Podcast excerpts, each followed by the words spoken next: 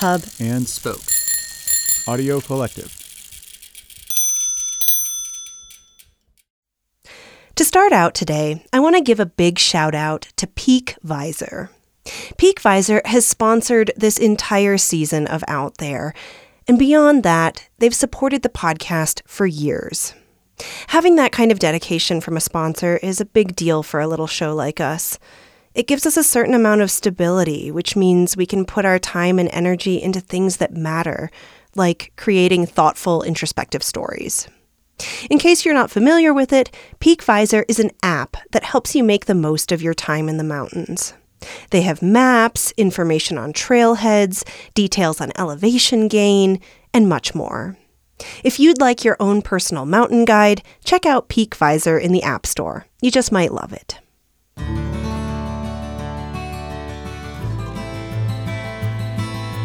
Hi, I'm Willow Belden, and you're listening to Out There, the podcast that explores big questions through intimate stories outdoors.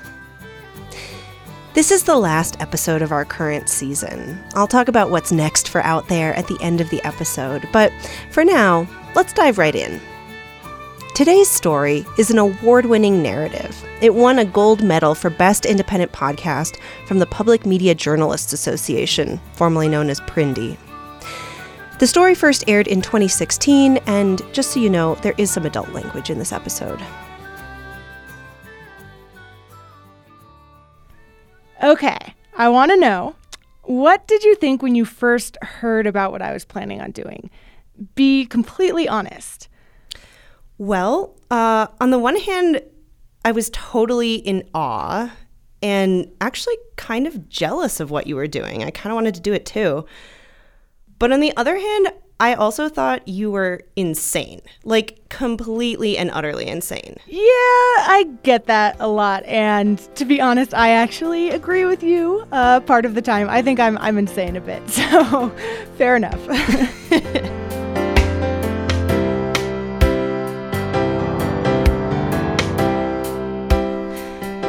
This is Jordan Wirfs-Brock. She's a journalist in Colorado, and when she's not reporting, she's also a runner, a really hardcore runner.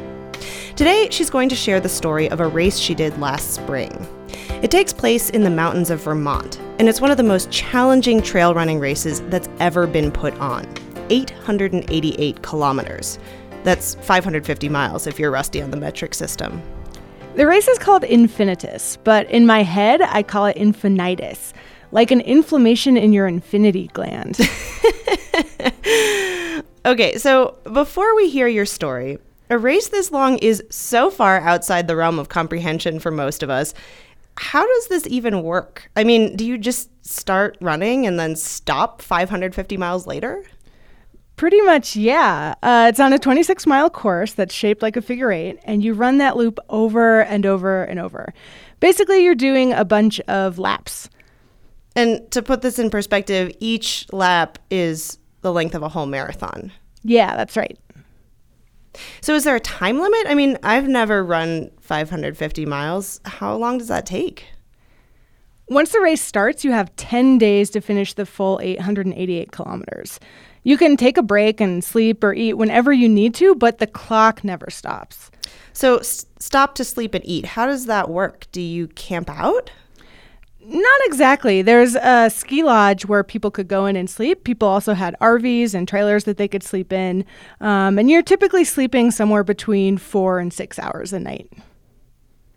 So, how did you train for this? I mean, for shorter races, you can run the distance that the race is going to be ahead of time. But for something like this, how do you prepare? Yeah, so I had a training plan. I didn't always follow it, but basically it included a lot of long and lonely runs. Like there was one time when I got home from work on a Friday night and I started running at 7 p.m. and I didn't stop until 7 p.m. the next day. Here's a clip from my audio diary. Okay, so I am about to start my 24 hour training run in a few minutes here. Actually, what I'm doing at this very instant is uh, putting something called anti monkey butt. Yeah, anti monkey butt powder into my shoes. I've never used, Ugh, I just put it down on the ground and it splooshed up at me. I've never used powders like this. You have to experiment a lot with everything food, shoes, other products, and it's the only way to really find out what works. Anyway, later that night, the wind right now is absolutely ridiculous. It is just whipping past me, taking all my heat away, uh, taking a lot of energy. It's not very fun.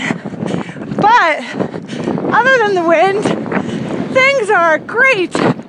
I sounded a lot worse by the end, but that was kind of the point to get used to being miserable and lonely. really, though, Infinitus is so different than anything I've ever done. It's a step into the unknown, not just for me, but for all of the racers doing it. This was the first time the race had ever been held, and, and there'd been things that were similar, but never anything quite like this. For example, there are six day races, but you're running around a track, a quarter mile, or a one mile loop, not out in the woods, um, out on trails. So, really, we were all kind of making it up as we went along. So, one more question. And, and this kind of goes back to the part about you possibly being insane. Um, why? Why did you decide to do this race? Yeah, I get that question a lot, and I'll talk about it more in a minute. But I think I did this race because I was searching for my breaking point.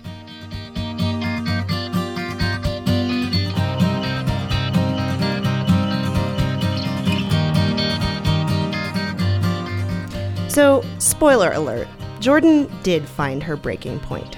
She failed, didn't manage to finish the race.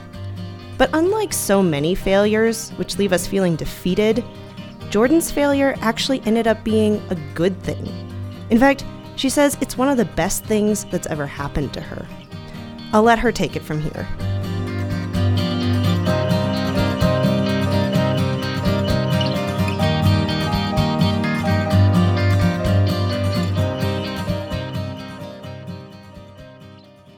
My journey to Infinitus began where most idiotic slash brilliant ideas do over beers with friends. I just returned from what seemed the pinnacle of insanity a race called Fat Dog 120 miles and 29,000 vertical feet of gain in the mountains of Canada. After running for 34 hours straight, I crossed the finish line with a big, stupid grin on my face. It felt great. I felt like I was just getting started. I'd done a few other 100 milers, but they were different. In those other races, the last few miles, it was like I was dragging my own carcass. I typically finished on the verge of tears. There's a lot of crying in ultra running. But after Fat Dog, I felt like I was finally getting the hang of this ultra long distance thing. Like my body and brain were adapting to this crazy sport. And I was curious how far could I go? See, for me, running has always been this way to turn the impossible into the possible. It's thrilling to complete the longest run of your life. The first time I ran nine miles, I was still in high school. It was in the Columbia River Gorge at sunset, and I felt like a superhero. I wanted that feeling again, so I chased it. Through a half marathon, a full marathon, 50 miles, 100. Each time, it's terrifying you don't know whether you can do it. But when you do succeed, something that used to be scary, unattainable, downright bananas, becomes real, even becomes normal. So, when my friend Greg suggested a 500 plus mile mountain trail race, I already knew I was in. Besides, it's easy to say yes to something that's nearly nine months away.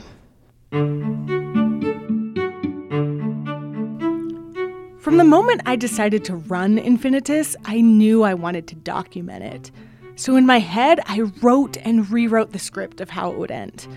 I pictured three scenarios. First, a triumphant victory. Not only would I finish the full 888K, but I would win.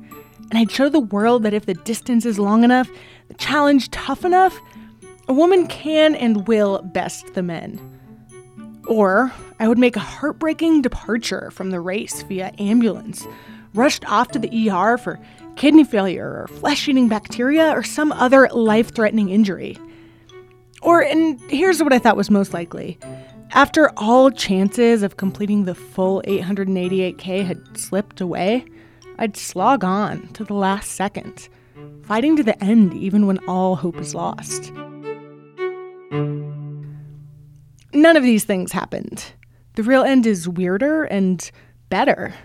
I failed. On day 7 out of 10, mile 377 out of 551, I broke. But let's go back to the beginning. The race was in late May. When my mom and I drove up from Boston, Vermont's rolling green hills seemed gentle, inviting. The trunk of our rental car was full of yogurt, baby wipes, chocolate, ibuprofen, six pairs of running shoes, and too many socks to count. I unpacked my stuff in a cross country ski lodge that was our home base. And when I say lodge, it's really more of a barn with a loft and old wooden skis and snowshoes hanging on the walls, and plumbing that only works for part of the year.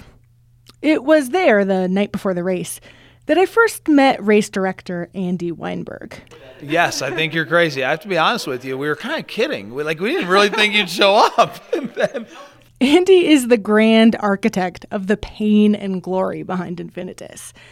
And it's not just me he's calling crazy, it's all 10 of us who showed up to compete. Andy is known for putting on events that push people to their limits. And he designed this race to be next to impossible. So you want to break us? Not necessarily. I actually want to, want you to succeed. I'm sure you'll be broken a number of times throughout the event, um, but that's part of the part of the fun for us.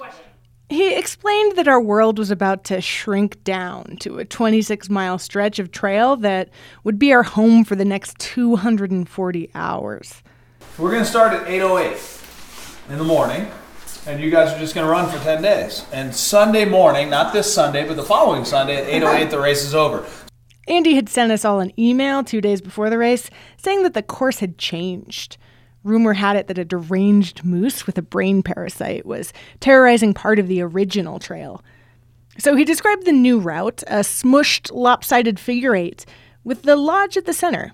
We're going to run this course 20 and a half times. You're going to be on a dirt road and you're going to drop down to Silver Lake, also beautiful. You'll take the Lester Hollow Trail, four and a half miles, flat and runnable. Then you'll climb Chandler Ridge, and you'll come back around Silver Lake, and then you'll do the three miles back. We'd be running on snowmobile trails, narrow footpaths, and some short stretches of dirt roads.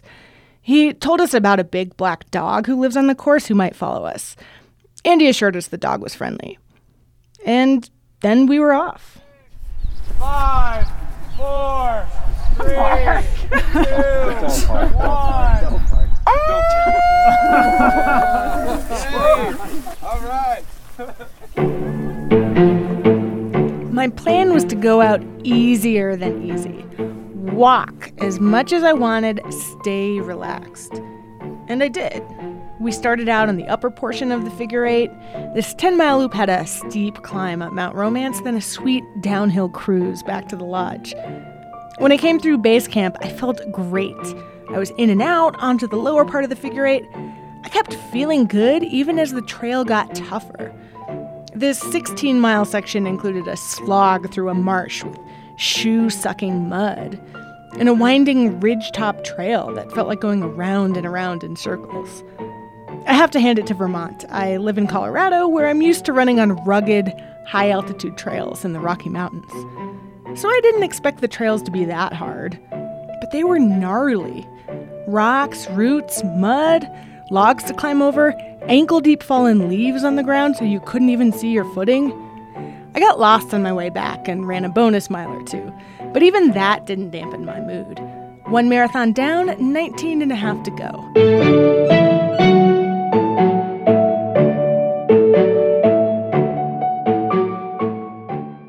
Every time I came past the ski lodge, I had this system where my crew would check in with me. My crew included my mom, of course, and a bunch of friends who later came to help out. They asked me to rank how I was feeling physically and emotionally on a scale of 1 to 10. I'm going to do a quick survey here. Uh, pain is one, just my hip is a little tight. Okay.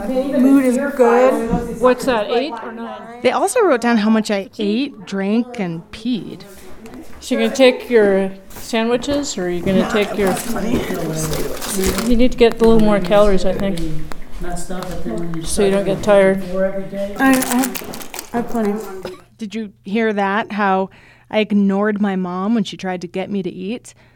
Obviously, a bad idea, but I was caught up in the rhythm of the race. Things went like clockwork for the first day. My pace was great, I was clicking loops off. We recorded our progress on this big cardboard sign in the ski lodge. It had the names of the 10 racers and a row of boxes. Every time we got back from a loop, we'd take a black sharpie and draw a circle next to our name in a box. Two circles per box, one for the top of the figure eight, one for the bottom. Fill 20 and a half boxes, and we'd be done. Simple. Around 1 a.m., after 17 hours and two and a half marathons, I stopped to sleep. My legs felt like lead. My body obviously needed a rest, and yet I couldn't really sleep. I'd doze for a few minutes and then wake up sweating and feverish.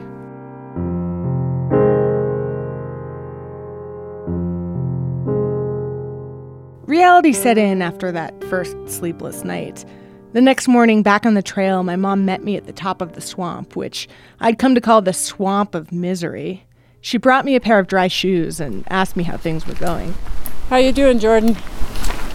Not good. Pretty much can only walk.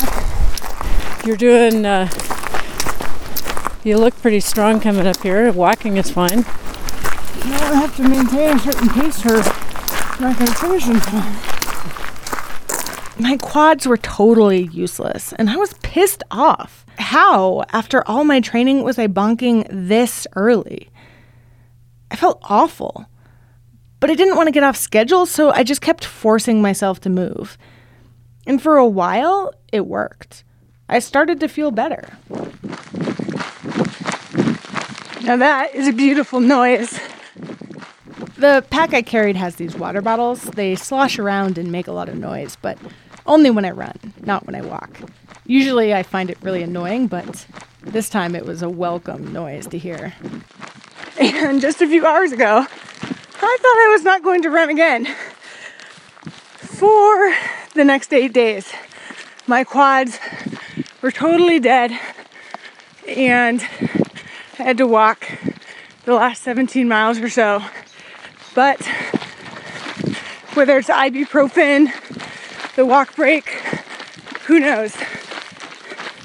But here I am, running again, and a real run, not just the ultra shuffle.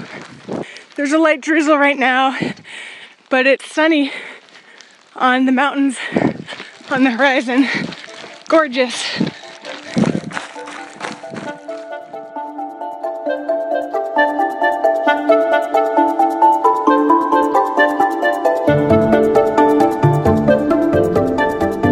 Things were going pretty well by day three. Even though I wasn't eating enough, I was ahead of pace, had earned myself a bit of a buffer.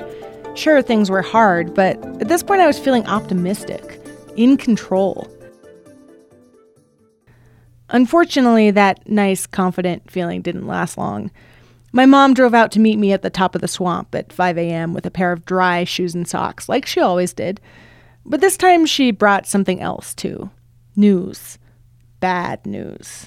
So you now know that there are 21 laps required, not 20 and a half. What?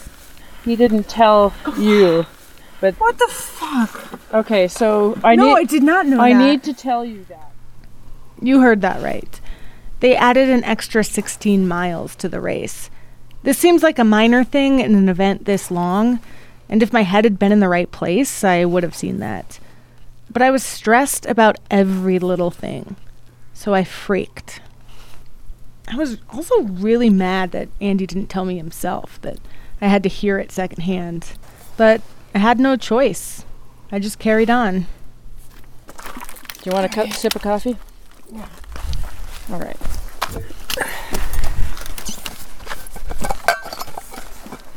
You're gonna do great. Bye.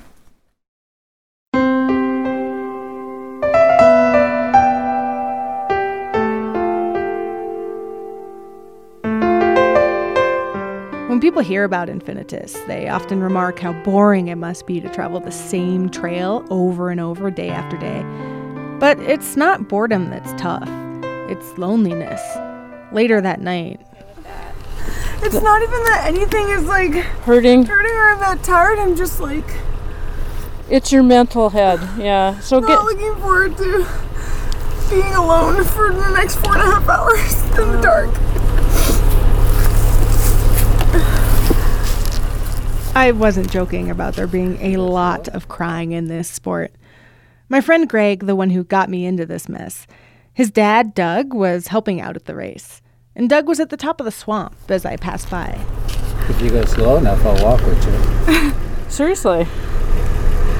But you gotta go slow enough. How slow? I'm walking pretty slow. Okay. Nicest guy ever, right? I perked up instantly, felt this surge of energy. And are you a talker? Normally, That's good, because I'm more of a listener than a talker. And we set off together into the dark woods. Not being alone made me feel excited, suddenly capable again. The next day, some friends arrived to join my crew. My friend Vicky even ran with me. And as we ran, we chatted about ex boyfriends and plotted future running adventures. When I hit rough patches, Vicky blasted 90s music from her phone to distract me. We also discussed at length who would play us in the film adaptation of Infinitus. I definitely call dibs on Jennifer Lawrence. My mom is totally Sigourney Weaver.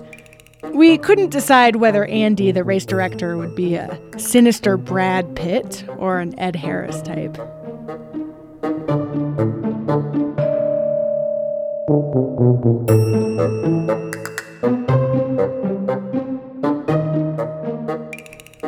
Joking aside, I had a problem. A big problem. I was basically starving. I had miscalculated how many calories were in my powdered drink mix. Once I was in the hole, calorie wise, it just kept getting worse. Remember how my mom kept trying to get me to eat, and all I did was ignore her and nibble? Oddly, that's what happens when you're accidentally starving yourself. Food becomes really, really unappetizing. Normally, I love to eat, but now everything turned my stomach, and chewing was this huge chore. I should have been eating eight to 10,000 calories a day, but was probably only getting 3,000. In other words, even though I was running more than 50 miles a day, I wasn't eating much more than I'd need on a sedentary day at work. As a result, my muscles felt lifeless and empty. Even a slow pace made me run out of steam. Yeah, I know. Clueless. But that's what stress does it gives you blinders.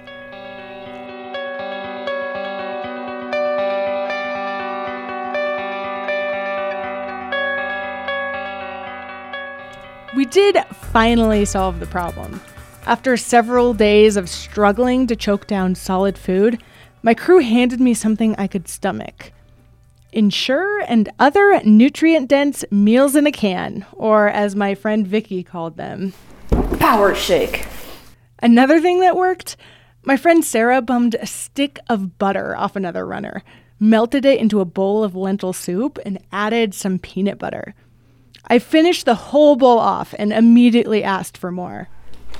Jordan would like you to buy. My boyfriend Ben was on his way to Infinitus, and Sarah was writing him an email asking him to pick up groceries. Butter. Okay. Olive oil. Um, V8 juice, orange juice.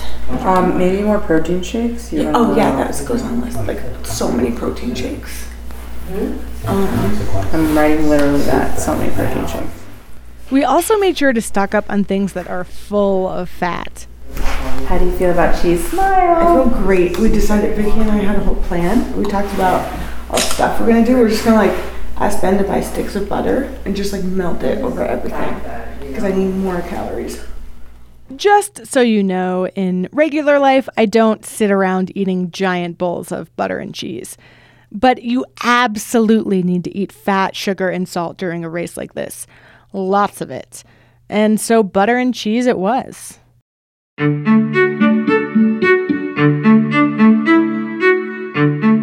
By this point, I knew the course turn for turn, even in the dark. I was starting to recognize individual rocks and trees, even give them names in my head. But every day, the course changed. The swamp of misery was extra miserable this morning. And yet, I actually learned to love that swamp, and the rest of the course too. After a rainstorm, hundreds of tiny orange salamanders appeared on the trail. Stinging nettles sprang up overnight, and I met two guys with buckets heading down to harvest them to make salad. And then the not so natural wonders started appearing. I think first I noticed the doll heads stuck inside mason jars on the side of the trail. Yeah, doll heads. The size of apples, severed from baby dolls. Eight of them, all in a row. And then there were the toy handcuffs, also eight of them, on a bridge. They kept popping up eight rubber duckies and eight squirt guns, eight pairs of tidy whiteys, and a life size stuffed clown dangling by its foot from a branch at the top of Mount Romance. It was creepy, but at least it meant you were done with the climb. Well, until the next time, of course. I later found out that the co race director, Jack, was responsible, although at the time he staunchly denied it.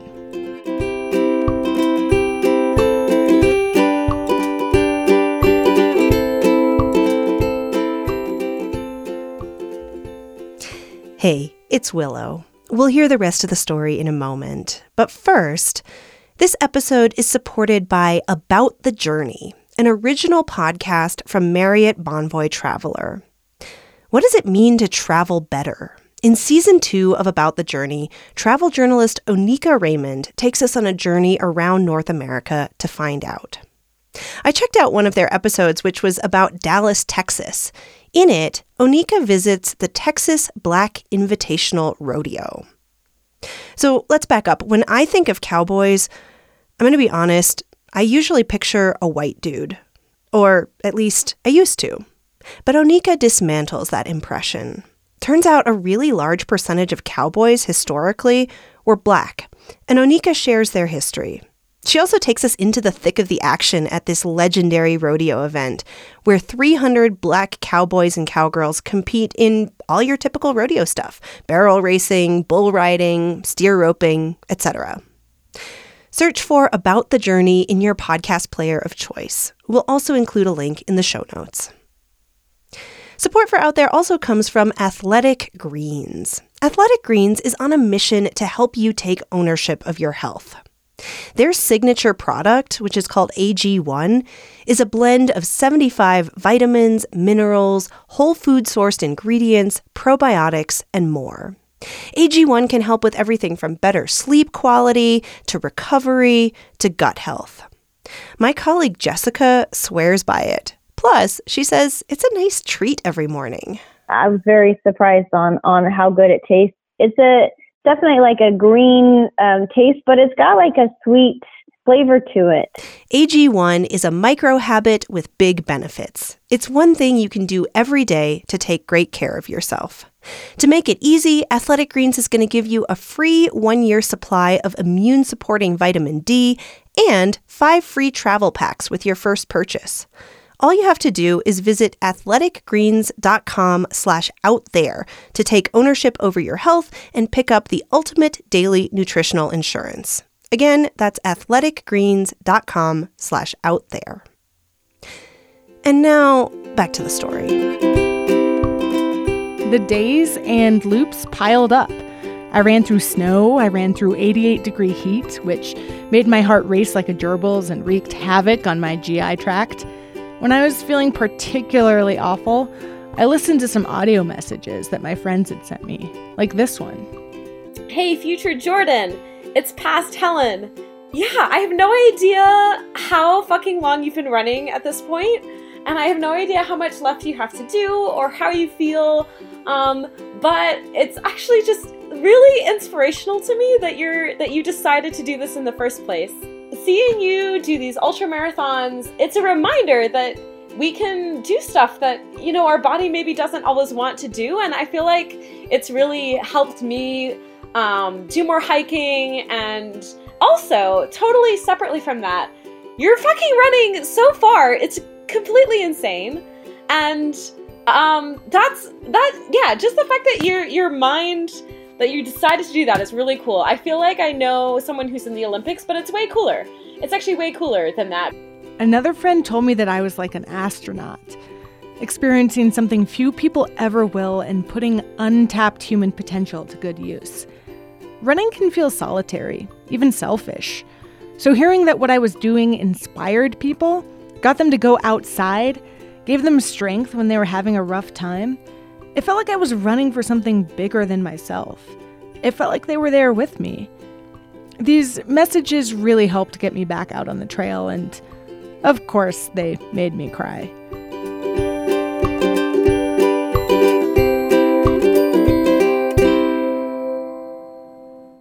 Finally, nearly a week in, I was starting to get this race under control. I started to eat, really eat, 10,000 calories a day, like I was supposed to. When your body is working properly in a race like this, you can return from running a marathon, house a giant burrito or entire pizza in a few minutes, and just keep running. No sloshy stomach or burping or anything. It felt like I had a brand new body. I felt great, like the race had started over.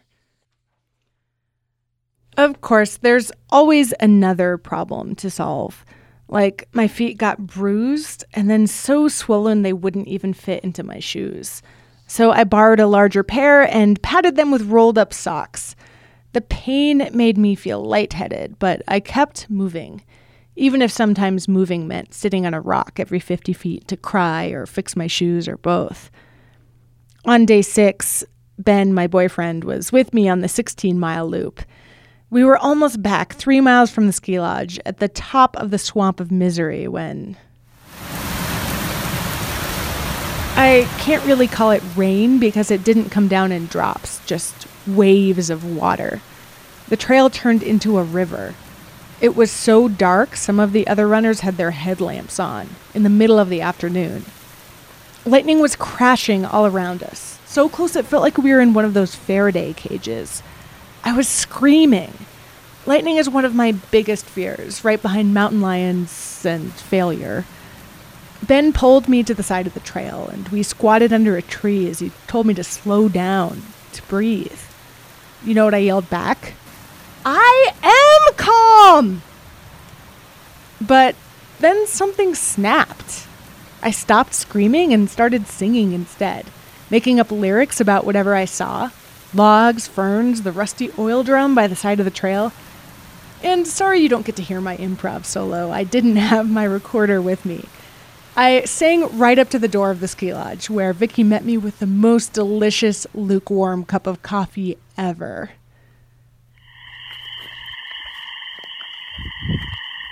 The next morning, day seven, I was up before the sun. My feet looked like feet again, and I was wearing shoes that actually fit. Here I was, kind of in a routine. I'd run head on into a problem not eating, not sleeping, my swollen feet, the crazy weather, cramped muscles. And then, with the help of my crew, the other racers, the race staff, we'd figure out how to solve it. Writing out problem after problem wasn't smooth or easy, but it was forward progress. I was feeling tentatively optimistic, like I was actually going to pull this crazy thing off.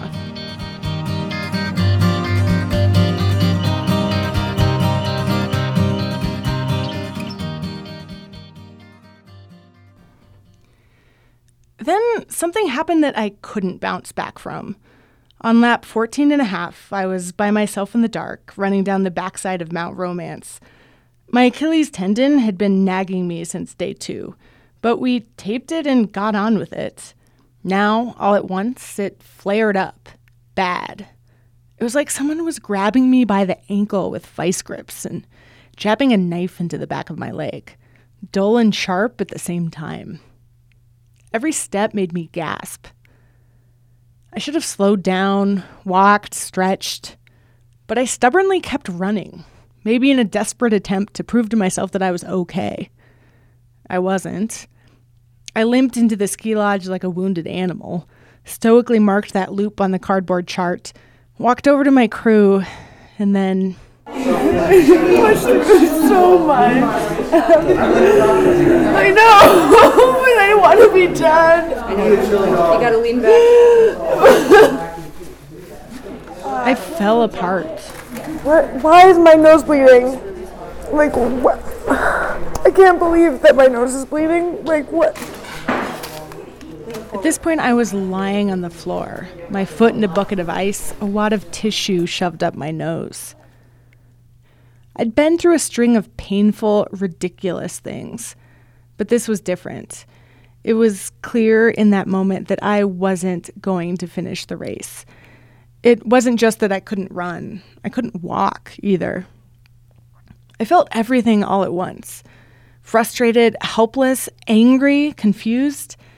And yeah, part of me was even relieved. Mostly, though, I was overwhelmed. I didn't quite know how to process it yet. Every time I saw someone head out the door to run, I felt a twinge of jealousy. Because I didn't know my last loop was going to be my last loop, it was like I didn't get a chance to properly say goodbye to the trail.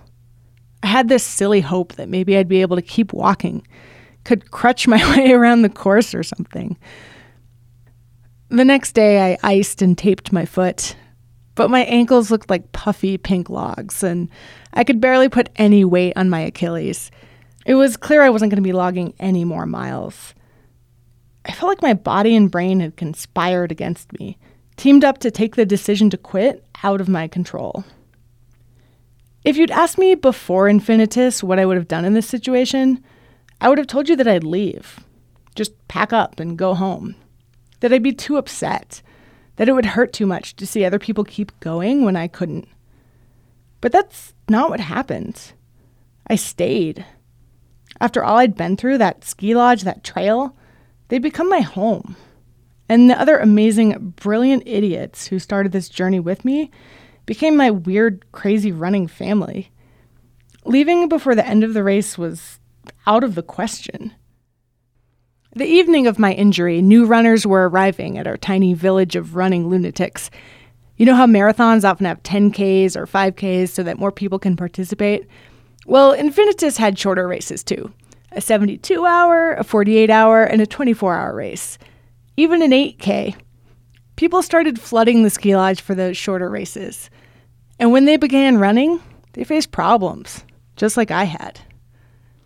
I was in the ski lodge icing my ankle when I saw this woman sitting with her head in her hands. So I went over and talked to her, brought her a cookie, gave her a hug. I was moved by her determination, and I wanted to see her and all the other runners succeed. Over the next three days, I helped them. I heated up frozen lasagna for them, popped their blisters, lent them my shoes and my raincoat. After being on the receiving end of kindness from my mom, my friends, and people I just met, I got to pay it back. I got to see what it's like on the other end of a crazy race. And I got to watch my mom start the 8K race. There was a much bigger crowd there than at the start of the 888K. And instead of the silly little air horn they had for us, the 8K runners got. Yes, a cannon. And I got to give my mom a muddy, sweaty hug when she finished. I also got to watch my buddy Greg set off on his final lap, sparkler in hand. Out of the 10 of us who started the 888K, he's the only one who finished in an uncanny 8.88 days.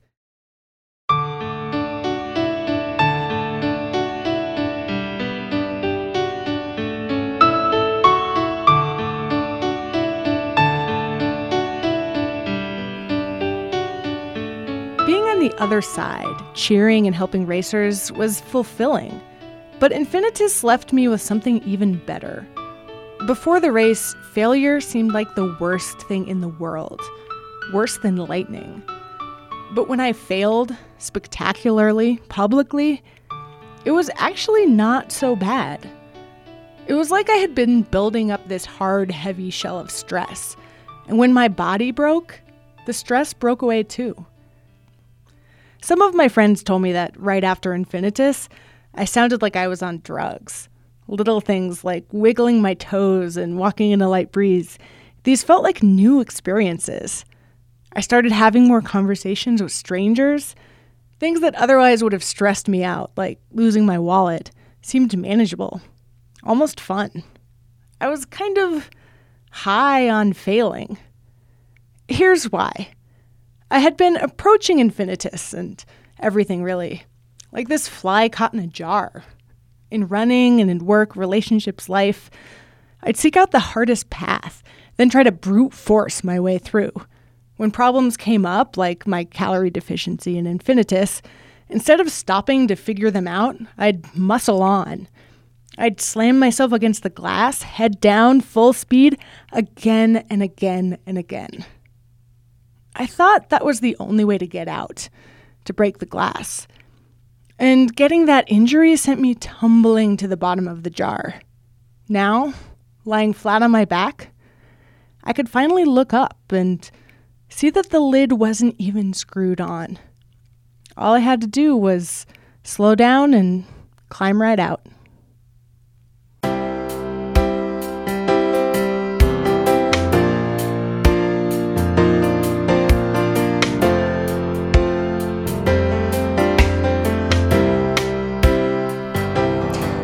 Was Jordan Wirfs-Brock.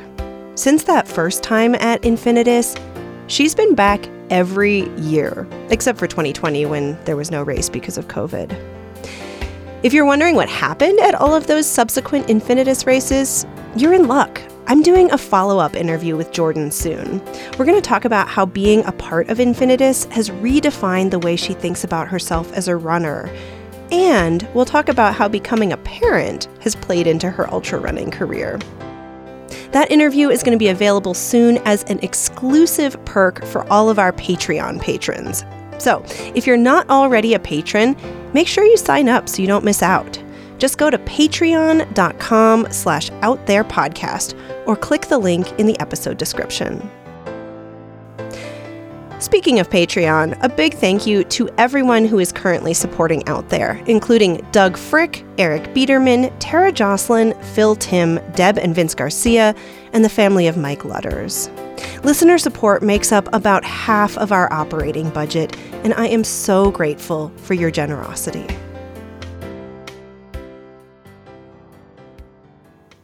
As I mentioned earlier, this is the last episode of our current season. We're planning to launch a new season in the spring, and we're already hard at work planning that out. Until then, we'll be releasing periodic bonus episodes to keep you company over the winter.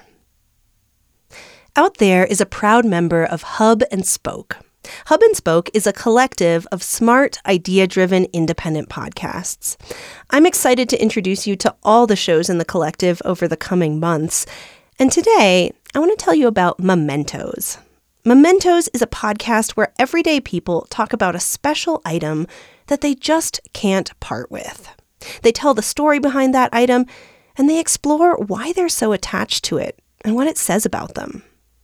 You can find Mementos wherever you listen to podcasts or at mementospodcast.com.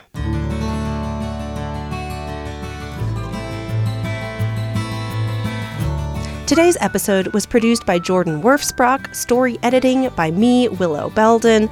A big thank you to Jordan's crew at that first Infinitus. They not only helped her through the dark moments of the race, but they also recorded a lot of the audio you heard in her story. Her crew included Rebecca Wirfs-Brock, Sarah Newman, Lucas Fidowski, Ben Zeiger, and Vicky Patrician. Also, thank you to Dan Boyce and Caitlin Pierce for production help and feedback. Out There's advertising manager is Jessica Taylor. Our audience growth director is Sheba Joseph. Our ambassadors are Tiffany Duong, Ashley White, and Stacia Bennett. And our theme music was written by Jared Arnold. Have a beautiful day, and we'll see you soon.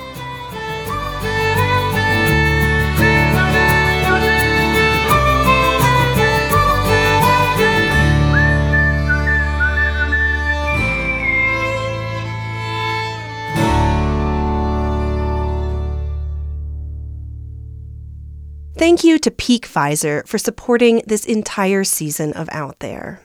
PeakVisor is an app that can help you plan out hikes, navigate trails, and keep track of your accomplishments in the mountains. And it's not just for summer. I don't know about you, but where I live, it's already started snowing. And Peak Visor is good for winter sports too. When you use the app in winter mode, you can see ski lift schedules at all the major resorts, as well as status updates in real time. They've even got backcountry skiing itineraries. Whatever the season, if you'd like your own personal mountain guide, check out PeakVisor in the App Store. You just might love it.